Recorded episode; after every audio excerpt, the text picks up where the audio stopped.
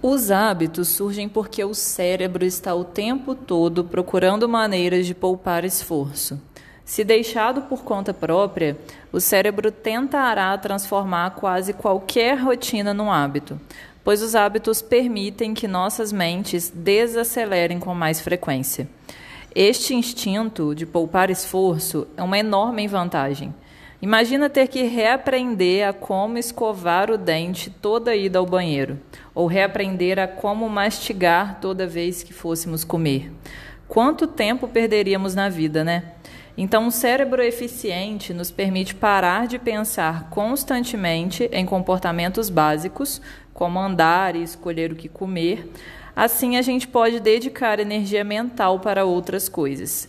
E se entendermos como eles funcionam, os hábitos podem ser mudados.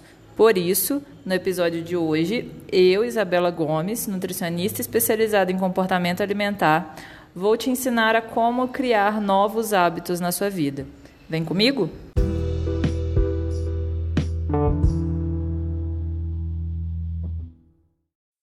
Hábitos, em sua definição técnica, são as escolhas que todos nós fazemos deliberadamente em algum momento e nas quais paramos de pensar depois, mas continuamos fazendo normalmente todo dia. Em certo momento, todos nós decidimos conscientemente o quanto iríamos comer e quando sairíamos para correr. Depois, paramos de fazer essas escolhas e o comportamento se torna automático. É uma consequência natural da nossa neurologia. E entendendo como isso acontece, você pode sim reconstruir esses padrões do jeito que quiser. Nossos gânglios basais desenvolveram um sistema inteligente para determinar quando devem permitir que os hábitos assumam o comando é algo que acontece sempre que um bloco de comportamento começa ou termina. Então acontece mais ou menos assim. Primeiro há uma deixa, um estímulo que manda seu cérebro entrar em modo automático e indica qual hábito ele deve usar. Depois há a rotina, que pode ser física, mental ou emocional. E finalmente há uma recompensa, que ajuda seu cérebro a saber se vale a pena memorizar este loop específico para o futuro. Ao longo do tempo, este loop deixa, rotina, recompensa, deixa, rotina, recompensa se torna cada vez mais automático.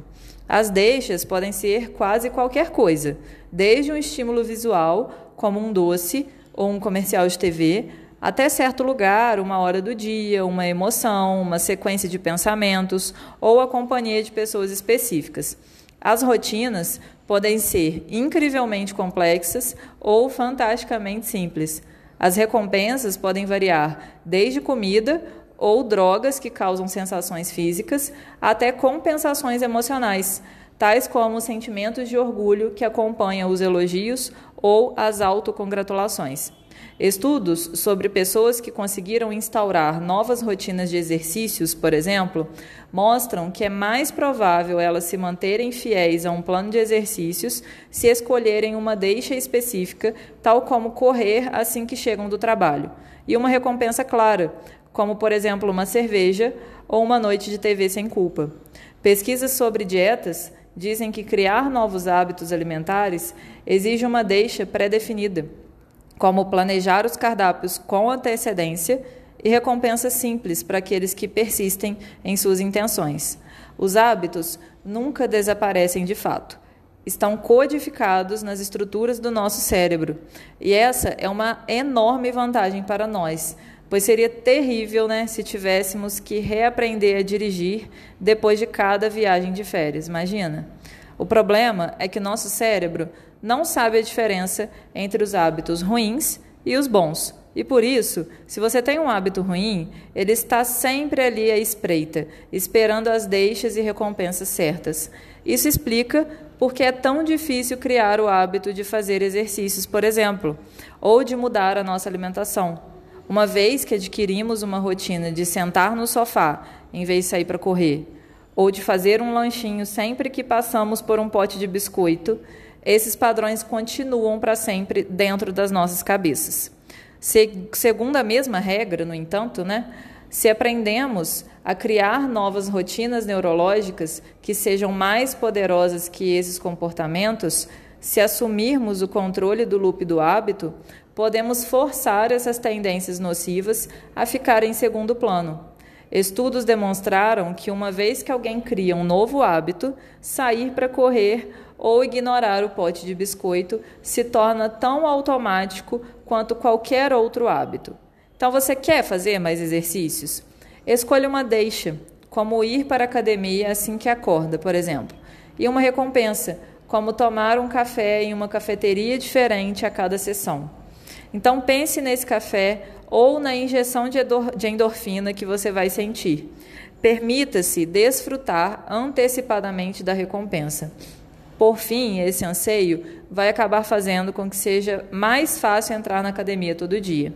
Quer criar um novo hábito alimentar? Digamos que você quer parar de comer fora de hora no trabalho. A recompensa que você está buscando é satisfazer sua fome ou é interromper o tédio? Se você lancha para ter uma breve libertação, pode facilmente encontrar outra rotina, tal como fazer uma caminhada rápida ou se dar três minutos na internet que proporcione a mesma interrupção sem precisar comer sem fome. Você quer adormecer rápido e acordar se sentindo bem? Preste atenção aos seus padrões noturnos e ao que faz automaticamente quando acorda. Quer fazer com que correr seja fácil? Crie estímulos para transformar isso numa rotina. Se você quer parar de fumar, pergunte-se a si mesma: você faz isso porque ama a nicotina ou porque isso proporciona um estímulo rápido, uma estrutura para o seu dia, um jeito de socializar?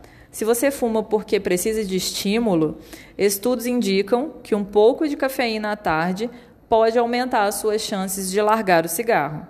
Mais de 30 estudos de ex-fumantes descobriram que identificar as deixas e recompensas que eles associam aos cigarros e então escolher novas rotinas que forneçam compensações parecidas, como simplesmente tirar uns poucos minutos para se alongar e relaxar, aumenta a probabilidade de eles pararem. É importante notar que, embora o processo de mudança de hábitos seja fácil de descrever, gente, nem por isso ele é necessariamente fácil de realizar. A mudança legítima exige esforço e autocompreensão dos anseios que impelem os comportamentos. Mudar qualquer hábito exige de determinação. No entanto, entendendo os mecanismos dos hábitos, fazemos descobertas que tornam os novos comportamentos mais fáceis de dominar. Entender as deixas e os anseios que impulsionam seus hábitos não vai fazer com que eles desapareçam de repente, como mudar um padrão. Identificar deixas e escolher novas rotinas é importante, mas sem outro ingrediente, os novos hábitos nunca se fixam de verdade. Sabemos que um hábito não pode ser erradicado, então ele deve, em vez disso, ser substituído. Mas isso não é suficiente. Para que um hábito continue mudado, vocês precisam acreditar que a mudança é possível. Se você quer perder peso, estude seus hábitos para descobrir por que você realmente sai da mesa no trabalho para fazer um lanche todo dia. E então encontre uma pessoa para dar um passeio com você, para bater papo na mesa dela e não na lanchonete, ou até um grupo que acompanhe junto metas de perda de peso. A evidência é clara. Se você quer mudar um hábito, precisa encontrar uma rotina alternativa. Além disso, já é esperado que você fale, tá? Você não vai acertar sempre. Isso não é nem motivo, nem desculpa para não começar ou para desistir. Olhe para a falha como um aprendizado. O que aconteceu que te atrapalhou?